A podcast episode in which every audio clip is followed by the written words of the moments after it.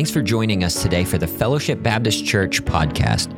If you'd like to learn more about our ministry, visit fbcpanamacity.com. Now, here's today's message.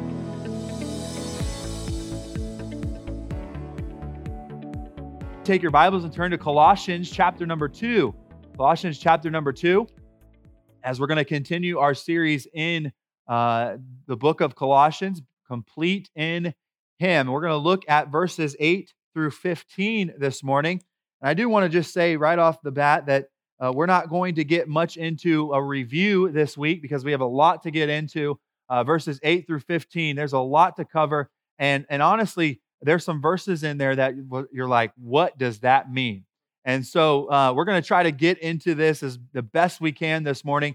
And it's really going to be a teaching lesson this morning. Uh, but I believe God has something for us uh, this morning in His Word. And so I want to focus on, and, and I've entitled this, this message, Spiritual Fullness in Christ. Spiritual Fullness in Christ. And so I want us to look at verse number eight. We're going to read verses eight through 15, and then we'll get into uh, the Word of God this morning. The Bible says this in verse number eight Beware lest any man spoil you through philosophy and vain deceit, after the tradition of men, after the rudiments of the world and not after Christ. For in him dwelleth all the fullness of the Godhead bodily, and ye are complete in him. He's speaking to believers, he's speaking to you this morning.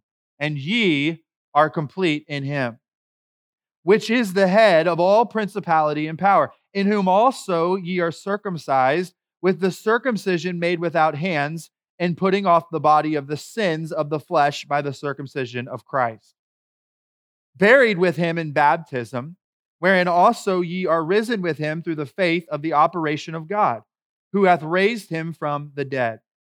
Like I said, there's some verses in here that it's like, what does that mean? Verse number 13, and you being dead in your sins and the uncircumcision of your flesh, hath he quickeneth together with him, having forgiven you all trespasses, blotting out the handwriting of ordinances that was against us, which was contrary to us and took it out of the way, nailing it to his cross. And having spoiled principalities and powers, he made a show of them openly, triumphing over them in it. I want us to see here spiritual fullness in Christ. Let's pray. Lord, we love you. We are so thankful that we have had the privilege to come into your house today. And Lord, just study God's word together, pray together. Lord, sing together. All all, Lord, focused on you. Lord, I pray that as we get into your word today, we would see that we are spiritually full in Christ. We don't need anything else. All we need is Christ Jesus. And as we look at this passage of scripture, I pray that you would help us to see what we have in Christ, the provisions that we have, the spiritual provisions, and help us to continually, daily draw from those. God, we love you. We need you. We need to hear from you this morning. God, I pray that you would help me to say what you would only have me to say. Lord, that we would leave today differently than when we came in this morning. Lord, we do love you. We're so thankful for you. In your precious name, I pray. Amen. You may be seated.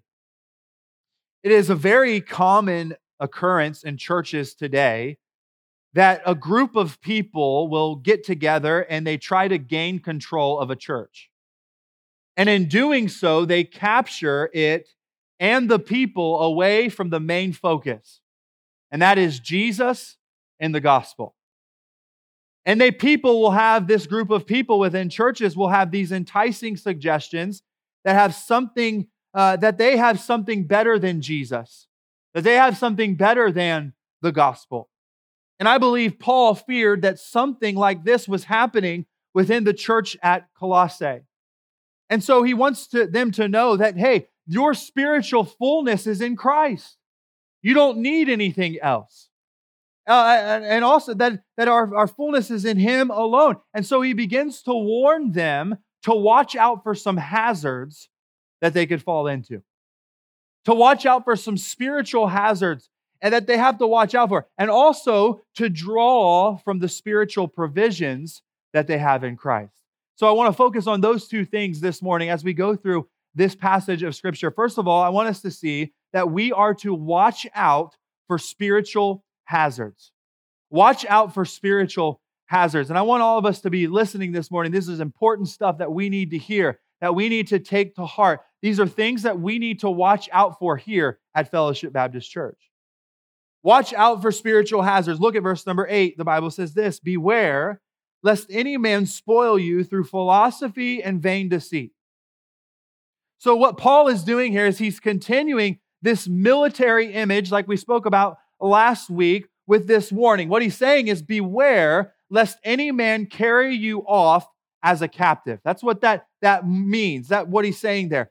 Do you understand? The false teachers in those days, like our days, were taking converts from the church as, and they were kidnapping them, right? They were taking them captive, away from their main focus, away from the main thing. And understand, we might sit here and say, well, how is it possible that these false teachers were taking people, believers, captive in their church?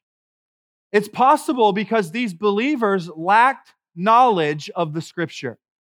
They did not understand what they believed and why they believed it. And because of this lack of knowledge, these false teachers were able to come in and to take them captive. You understand, if we don't know the doctrines of Scripture, we can easily, easily be swayed away with false doctrine. That's why it's so important for you to know the Word of God, for you to study it, for you to, to rightly divide it, for you to know the teachings of Scripture. This philosophy of, of the false teachers, it, the Bible says it was, it was vain deceit, right? So it was empty, empty, and deceptive. This philosophy that they were trying to push on these people was empty and it was deceptive for a couple reasons. First of all, we see because uh, it was after the tradition of men. It was empty and it was deceptive because it was after the tradition of men. Now, understand here, the word tradition means that which is handed down. Know today that there are some good biblical traditions that have been handed down. Amen? And we should hold to those things. But the question to ask when it comes to tradition is this Did it come from God or did it come from man? Did it come from God or did it come from man? This is a spiritual hazard we have to watch out for. You see, I believe if, if a new Christian from, let's say, a foreign mission field were to come to America and they could come to the churches that we have in America, I believe that they would, they would quickly be astounded by the ideas and the practices that we have that cannot be supported by God's word. And that's a, that's a pitfall. That's a hazard that, that our church needs to look out for. That we are not following after the tradition of man. You understand uh, that our man made traditions are usually more important to us than Bible, biblical doctrines? They can be more important to us. How do we know that? Because we can see people get so upset that they're able to leave a church because you took away a tradition of that church.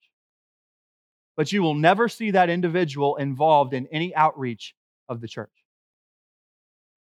You will never see that individual getting willing to serve God with some aspect here at the church, you will not see that individual loving people. Why? Because tradition is more important than the doctrines of God's word.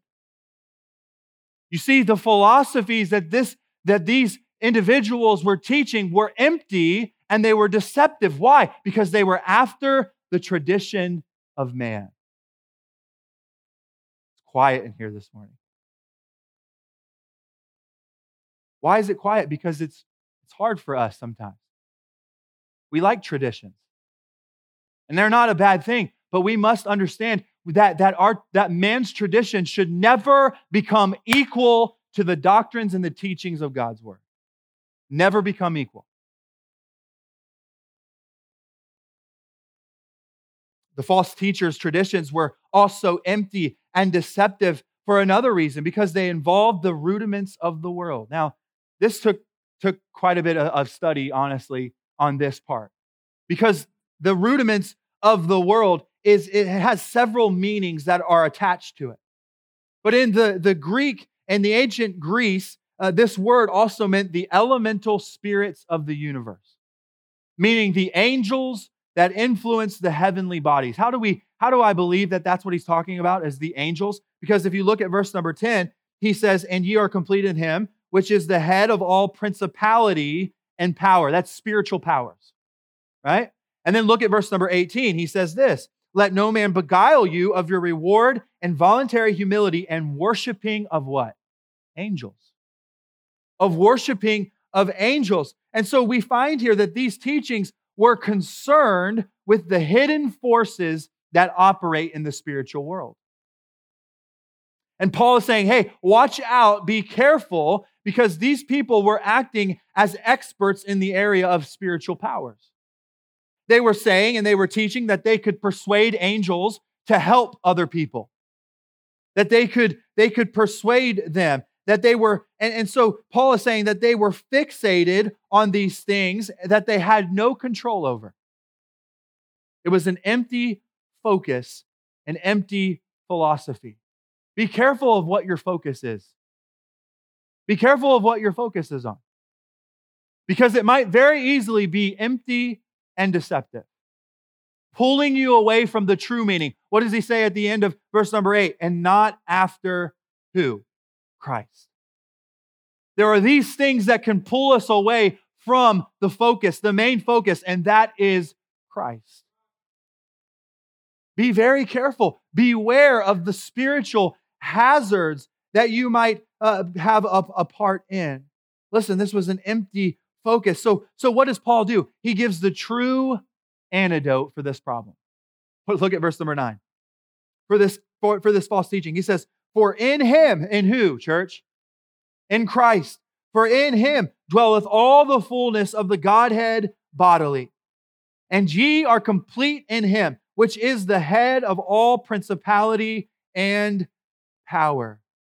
Paul basically is saying, listen, church, I want you to understand, don't, don't fall into these traps. Don't fall into these hazards that you might find yourself in because all fullness is in Christ. That's all we need. And you, he says, and you have been made complete in him. All the fullness is in him. And you, if you're saved today, you've been made complete in him. So why, why would we want anything else? Why would we want anything else other than Christ? We're complete in him. See, Jesus Christ is the fullness of God, and the fullness dwells continually and permanently in his body in him bodily. Listen, because all of the fullness of the Godhead is there in Christ, there is no more of God to be known than can be found in Christ. Did you get that? There is no more to be known of God that can be found in Christ. You see, when you start moving away from Christ, you're moving away from God. You leave Christ behind, you leave God behind.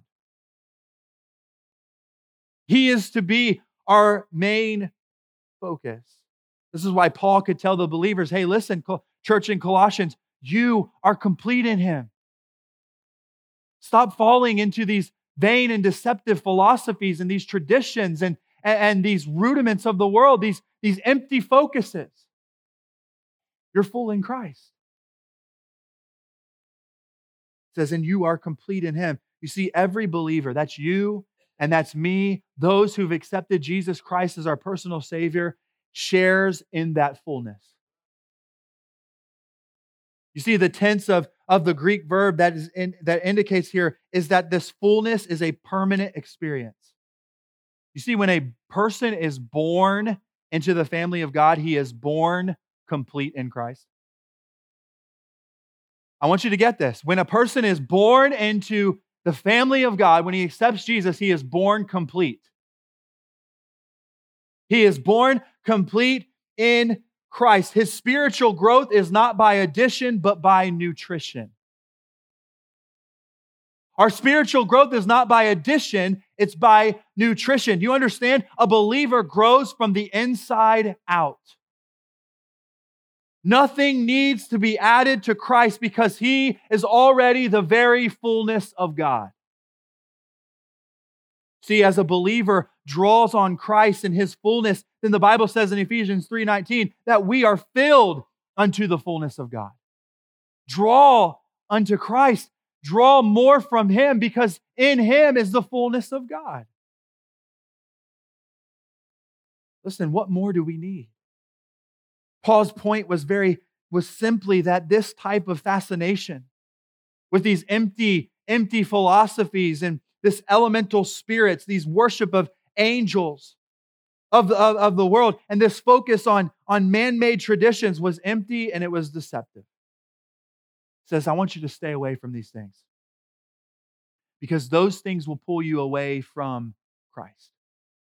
Those things will pull you away from where your main focus needs to be. Listen, he has the power over all principalities and spiritual powers. That's what he says here in verse number 10 that we are complete in him. Church, let me say this and let me encourage you to beware of these hazards. Beware of these hazards. Where is your focus? Because if your focus is on Christ, it's not going to be empty, you'll be full. Because all the fullness of Christ, of God, dwells in Christ. So, first of all, we see that we are to watch out for spiritual hazards, but then, secondly, we are to then draw on our spiritual provisions that are in Christ. Draw on our spiritual provisions that are in Christ. We must understand that the false teachings that, that threatened the Colossian church were, we've talked about these things many times. They were the it was Gnosticism, it was the Roman culture, and it was legalism. Legalism is what he really focuses in on here on, on verses uh, 11 through 15, because apparently we find that these false teachers insisted that their converts, that the believers within the church would not be complete until, until they submitted obeying to the Old Testament law. They were requiring these individuals to obey the Old Testament law in order to be complete, in order to arrive, in order to be this elite Christian. And so Paul makes it very clear that Jesus Christ alone is sufficient for every spiritual need that we have. For all of God's fullness is in him. We are identified with Jesus Christ because he is the head, right? He is the head of the body, the church. And we are the members of the church. In verses 11 through 15, Paul explains some of the spiritual provisions that are in Christ that we can draw from. Now, let me, let me say this. Like I said before, this is going to be teaching. This is going to be learning. What we have here in these in these uh, next few verses, verse number 11, we find that first of all, we are circumcised in him. Now I understand that that is a uh, that's a strange topic, right? It's a strange topic, but we must understand what the Bible says about this. What does he mean when he speaks of this? We need to know what, what he's talking about. We need to know this provision that we have in Christ that we can draw from. So look at verse number 11. He says this In whom also ye are circumcised with the circumcision made without hands, and putting off the body of the sins of the flesh by the circumcision of Christ. Now, we understand, if you know your Bible, that circumcision was a sign of God's covenant with the Jewish people. That was a sign of, of this covenant. And, and though it was a physical operation, it had a spiritual significance, didn't it? And we find that these individuals, the problem was is they weren't focused on the spiritual aspect, they were focused on the physical aspect. Now, let me say this there's two, there's two different legalisms that Paul really dives into. There's the Gnostic legalism and there's the Judaizers, the Jewish legalism. Now, the Jewish legalism is different than what he's talking about here. He attacks them in, in the book of Galatians. We find that these Jew, Judaizers, these legalists were saying, hey, you needed to, uh, it's, it's not Christ only for salvation. You needed to be circumcised and obey the Old Testament law in order to be saved. Right? That's what they were teaching. That's what they were teaching. And that's not exactly what, what Paul is speaking of here, because the Gnostic legalists, they believed that the Jewish law would help the believers become more spiritual. They would help them become more full, spiritually full. They said that if, hey, if you're circumcised, uh, that then, and if you watch your diets and if you observe the holy days, then you would become a part of this special elite group within the church. That's what they're teaching. You see, we don't necessarily teach that within our churches today, but understand there's a lot of that going on in our churches today. This legalistic thinking, hey, listen, it's like me standing up here and saying, okay, well, you're not dressed like me, you're not dressed like me, so you're not elite. You don't listen to the same type of music that I listen to, and it has to be this, this, and this, and not this instrument, not this instrument. And, and, and if you're not like me, then you're not elite. If you don't follow after this tradition of man or this tradition of man, then you are not elite. And we still see that going on in our churches today. People say and they feel like because of what they do on the outward, they are different than those who don't. They are this elite group within the church. And Paul is saying, beware of these things, watch out for these things. He says we don't have to be involved in these things anymore. Listen, it was not necessary for the believer in those days to submit to circumcision. Why? Because he has already experienced a spiritual circumcision through Jesus Christ. That's what the verse number 11 says. You see, conversion does not mean that sin is gone for good in, in our life. But what it does mean is that the end of sin as the dominant power in our hearts and our minds has come to an end. Listen, when Jesus Christ died and when he rose again, he won a complete and final victory over sin. He said, What? It is finished. It is finished. He not only died for our sins, which is salvation, but the Bible says that he died unto sin, which is sanctification. What the law could not do for us, Jesus accomplished for us. Listen, the old nature, the Bible says here in verse number 11, the body of the sins of the flesh. That is the old nature. It was put off by the circumcision of Christ. Spiritually speaking, listen, we didn't have to be enslaved to the desires of sin anymore. The old sinful nature, yes, it's still here today, but and, and we can still sin, but the power has been broken as we yield to Christ and as we walk in the Spirit. He has the victory over it. Why? Because we are circumcised with Christ spiritually. The old nature is put off. We've been given a new nature. We now can walk in the Spirit to where we do not fulfill the lust of the flesh circumcised with Christ. Not only that, but another provision that we should draw from is that we are alive in Him. We are alive in Him. Look at verse number 12. The Bible says, buried with Him in baptism. This is where it gets a little tricky again. Wherein also ye are risen with Him through the faith of the operation of God, who hath raised Him from the dead. Now, here Paul uses the illustration of baptism. We must keep in mind here that there are two different meanings of baptism in the New Testament there's a literal meaning and there is a figurative meaning. The literal meaning is what? To immerse. That's baptized. That's why we dunk people under the water, right? It's immersion. The, the literal meaning, but the figurative meaning means to be identified with. For example, the Bible says in 1 Corinthians chapter number 10 that the Jewish nation was baptized unto Moses when they crossed the Red Sea. Now, we must understand they weren't baptized with water. Why? Because they walked on dry ground. They identified with Moses. They identified with him in crossing the Red Sea. And so Paul uses the word baptism in this figurative uh, sense in this section of his letter. Why? Because no amount of water could bury a person with Christ.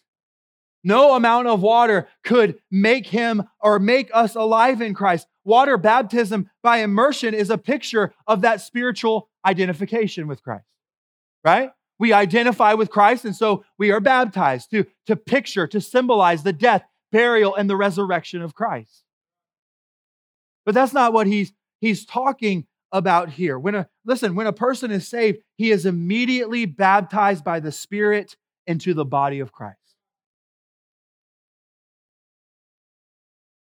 We're identified with the head, which is Jesus Christ. We are united to Christ by faith. The believer is both buried with him and raised with him. Aren't you thankful for that today? buried with him. Our sins are, are gone, right? And we're raised to life. All of this took place. How? The Bible says in verse number 12, through the faith of the operation of God. Through the faith of the operation of God. It was the power of God that changed us, not water. Amen? Don't believe for a second that you need baptism for salvation. It's the power of God that changes us, not the water. Listen, the Spirit of God identified us with Jesus Christ. We were buried with him. We were raised with him. We were made alive with him. Those Greek verbs, if you study it, the tense is, is it means co-buried, co-raised, co-made alive. Isn't that incredible? With Christ, we are made alive in him. Understand, because God raised his son from the grave, we now have eternal life. We are made alive in him. But look at verse number 13. And you, being dead in your sins and the uncircumcision of your flesh, flesh hath he quickened together with him, having forgiven you all trespasses. Paul is saying, listen, we have experienced the God, the power of God through faith in Christ. So why return to the deadness of the law? Right? Why return to the deadness of the law and to the, the, the, deadness of your sin? Listen, God has forgiven us all of our trespasses. So that we have a perfect standing before Him. And since we are identified with Christ and He is the fullness of God, what more do we need, church? What more do we need? Nothing. Nothing. Jesus is our spirit. we are spiritually full in him. Listen and let it flow from the inside out. Let it flow from the inside out. Understand, we find that we are circumcised with him. But What a wonderful provision that we have that we can draw from. We are made alive in him. But then number 3, we are made we are free from the law in him. Look at verse number 14 blotting out the handwriting of ordinances that was against us, which was contrary to us, and took it out of the way, nailing it to his cross. You know that Jesus not only took our sins to the cross, but he took the law to the cross? Not only did he take this, our sins to the cross, but he took the law and he nailed it there. Forever out of the way. The law was certainly against us. Why? Because we could never meet its holy demands. It was always against us. And when he shed his blood for sinners, Jesus Christ canceled that huge debt that we had.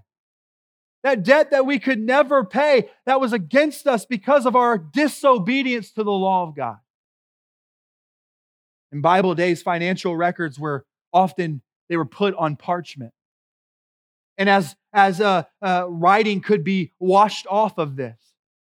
And this is the picture that Paul is painting here in this passage of scripture. Understand how, how could a holy God be just in canceling a debt? God paid sin's debt when he gave his son on the cross.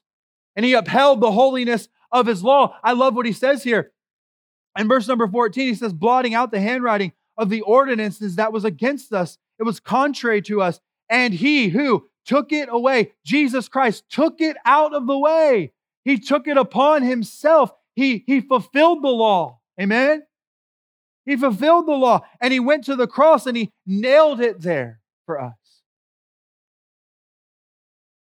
Listen, Jesus Christ did even more than cancel our debt. He took the law that condemned us and he set it aside so that we are no longer under its dominion.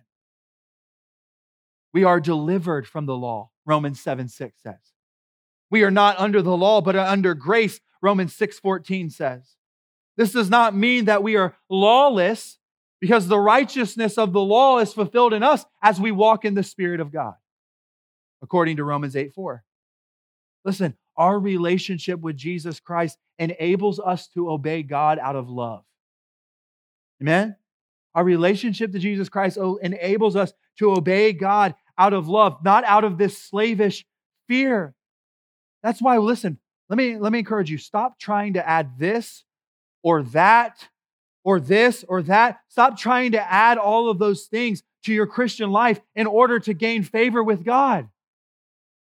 Stop trying to add all of these things. Just keep loving Jesus. Just keep Him first in your life. Just keep serving Jesus with your life. Listen, we don't need to add this tradition or this tradition or this philosophy to Jesus Christ. No, just keep Him number one. Keep loving Him. We are free from the law in Him. And then lastly, we are victorious in Him. Can I get an amen? We are victorious in Him. Look at verse number 15. He says, And having spoiled principalities and powers, He made a show of them openly, triumphing over them in it. See, Jesus not only dealt with sin and the law on the cross, but He also dealt with Satan. He also dealt with the principalities in the spiritual darkness. Speaking about his crucifixion, Jesus said this in John chapter 12, verse 31. Now is the judgment of this world. Now shall the prince of this world be cast out. You see, the death of Christ on the cross, it looked like a great victory for Satan, right? He's gone. Jesus is dead. One, one day has passed. Two days has passed. He's gone forever. But praise God, on the third day, he rose to new life. He rose from the grave, being victorious over the grave, victorious over Satan. And just like the prophecy in Genesis chapter 3, verse number 15, Satan's head was crushed. He can never overcome it because Jesus is victorious. Listen, according to this verse, Jesus had three victorious victor- victories on the cross. First, we find it in verse number 15, look at it, and having spoiled principalities and powers. That word means, that word spoiled means disarmed. He disarmed the principalities and powers. What did he do? He stripped Satan and his army from whatever weapons they held. You understand, Satan cannot harm the believer who will not harm themselves. We, that's why we must continue to watch and to pray. Peter didn't do that. He didn't continue. And what happened? That's when Satan came in. Watch and pray. But also, secondly, the Bible says that he he he uh, uh and having spoiled principalities and powers, he made a show of them openly. What does he mean? It means that Jesus exposed the enemy publicly. He exposed the enemy publicly, exposing Satan's deceit, exposing his vileness, in his death and in his resurrection and in his ascension, Christ vindicated God and vanquished the devil. Amen? Praise God. He, he made a show. He showed, he exposed them publicly. But then lastly, we see in the word triumphing. You see, in those days, whenever a Roman general won a great victory, whenever he took over a foreign land, he took captives and he took a lot of, of loot from that foreign land and he gained a new territory for Rome. Whenever that would happen, the Roman general would come back into, to, uh, into town and, and what they would have is they would have this official parade and it was known as the Roman triumph. He had conquered the land. He had taken the loot. He had won the victory. And Paul is relating it to this and that, that Jesus Christ won a complete victory for us and he returned to glory in a great triumphal procession. Amen. And they praised him for who he is, victorious. And understand one day when we get to heaven, we will for all of eternity continue to praise him and say, Hey, Jesus, you are our Savior. You are our victor. Amen. You, we are victorious in you. And that will continue for all of eternity. What a wonderful thing. Triumphant. In Christ, we are victorious. Why? Because you and I share in his victory over Satan, over sin, over death. And as we claim the victory of Christ, what do we need to do? We need to use the armor that he has provided us in Ephesians chapter 6, verse number 10 and 11, and continue to trust him. Why? Because in him we are victorious. What a wonderful, wonderful position and provision that we have in Christ, but are we drawing from it? Are we drawing from it? Are we living up to it by faith? Are you a believer today, this morning? You know Jesus Christ is your personal Savior. You've placed all of your trust in Him. Listen, He's your Savior from sin. You're, you're no longer eternally separated from God. Is that you this morning? Listen, if you have truly accepted Jesus Christ, do you appreciate the spiritual provisions in which we have in Christ? Are we drawing from those? Listen, knowing that we are spiritually full in Christ, it should cause us to stop and think before we adopt any type of philosophy or tradition. Because we know that we're full in Him. We should beware and look out for those hazards that, that are placed out in front of us all the time. Church, let us be a church that says, hey, we are full in Christ and He is going to be our main focus. We are going to try to keep Him first in our life because we know that we are full in Christ. Church, listen, we are completely and spiritually full in Jesus Christ. Do you believe that? Listen, if you believe that, watch out for the spiritual hazards because it's empty, it's deceptive.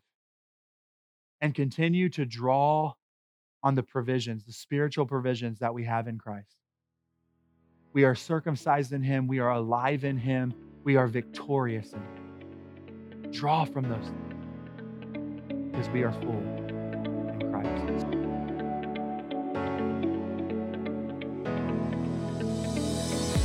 Thanks for listening to this sermon from Fellowship Baptist Church. Come visit us at 2501 Michigan Avenue, Panama City, Florida. For more information or to donate to this ministry, visit fbcpanamacity.com. Have a great week.